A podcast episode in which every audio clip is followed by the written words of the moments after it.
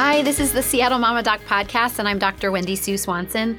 We all work so hard to perfect how we pull off parenthood, and often we may not feel good enough. I'm here to help you face these challenges head on. Today, I am talking about hand washing and soap, which seems totally basic and benign, but there's some really important information, and I think highlights something that we all need to know when raising families and raising kids in particular. So, just recently, the FDA announced a ban on 19 particular chemicals that have been used historically in antibacterial soap. Typically, and most of it, the bulk, has been used in those liquid soaps that sit at the side of our sinks and say antibacterial kills, you know, 99% of germs. And those chemicals, I think historically, are known to be pesticides, effective at killing bugs like bacteria. And I think the promise of what it seems like to have those products is that we're going to have a more hygienic and safer kitchen or bathroom, home, or school. And the reality is that back in 2013, the FDA went to the soap and said, We've got concerns about these chemicals. In particular, there were a couple, triclosan and um, triclocarban, where they said, We have concerns not only about the effect on killing good bacteria and changing resistance patterns, but also even hormones and hormone disruptors. So FDA said, you know, to these companies, go out, go and get research and data to prove to us that if those ingredients are in the soap, that they decrease the burden of disease, meaning that they prevent bacterial infections in human beings who use that soap. And the trouble is, the companies didn't come back. So they didn't either provide the data to the FDA they needed to, or they couldn't confirm with research that antibacterial soaps were better than regular soap and water. So there you are. You've got a product that's making this false claim, which is kind of saying it's going to kill all these germs. And the false claim or the halo of that is it's going to keep you healthier. Um, and then there are concerns about the chemicals. And so the FDA is smart and saying, get them out. So the good news is this 19 chemicals are being banned. Soap manufacturers have already started to make change. So I was actually recently in a bathroom where I saw a soap that was advertising just the use of washing your hands for 20 seconds as being the best way to prevent infections, as opposed to advertising back, you know, antibacterial. So one year from now, these will not be on any store shelves in the United States for home, office, or even school use. And you know, the reality is this the, the reason this matters is that we don't want chemicals that might cause us harm. And we don't want to kill off more bacteria than we need to. You know, as you likely really know, there are bacteria outnumbering us in our body. There are more bacterial cells in our body than there are just human cells in our body. Bacteria coat the insides of our sinuses, our noses, they coat our skin all over, and our entire gastrointestinal intestinal tract is full of bacteria. When we're born, for example, even how we're born changes that. So if your baby's born by C-section versus born by vaginal birth, you have different bacteria even a couple weeks later in your child's, you know, gastrointestinal tract. And our skin collects these bacteria throughout our lifetime.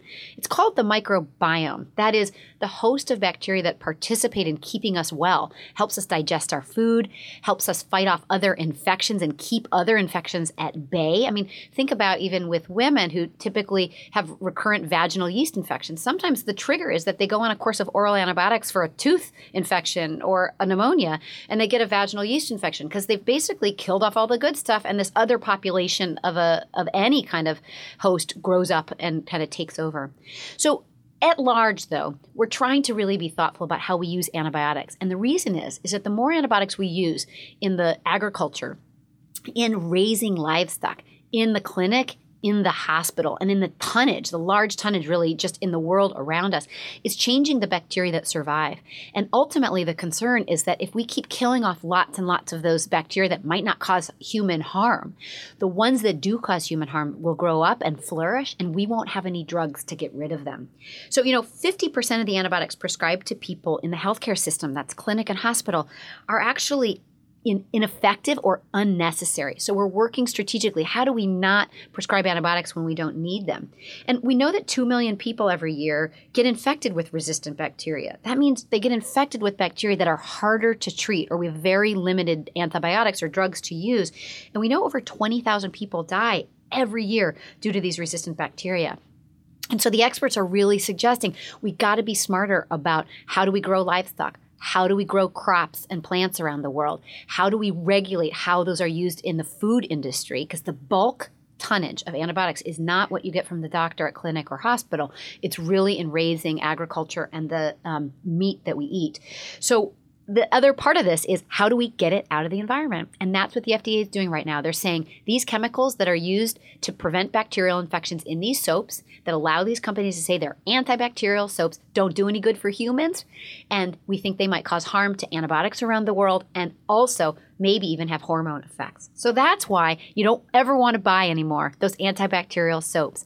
You can still, of note, use hand gel sanitizers. Those are typically all used and kill bacteria by using alcohol at a 60% concentration or more. So feel free to keep those Purell type, you know, or non-branded hand sanitizers at, you know, where you want to have, you know, convenient in your car or in places where you can use them before your child eats or does something where you want to make sure they've got really clean hands.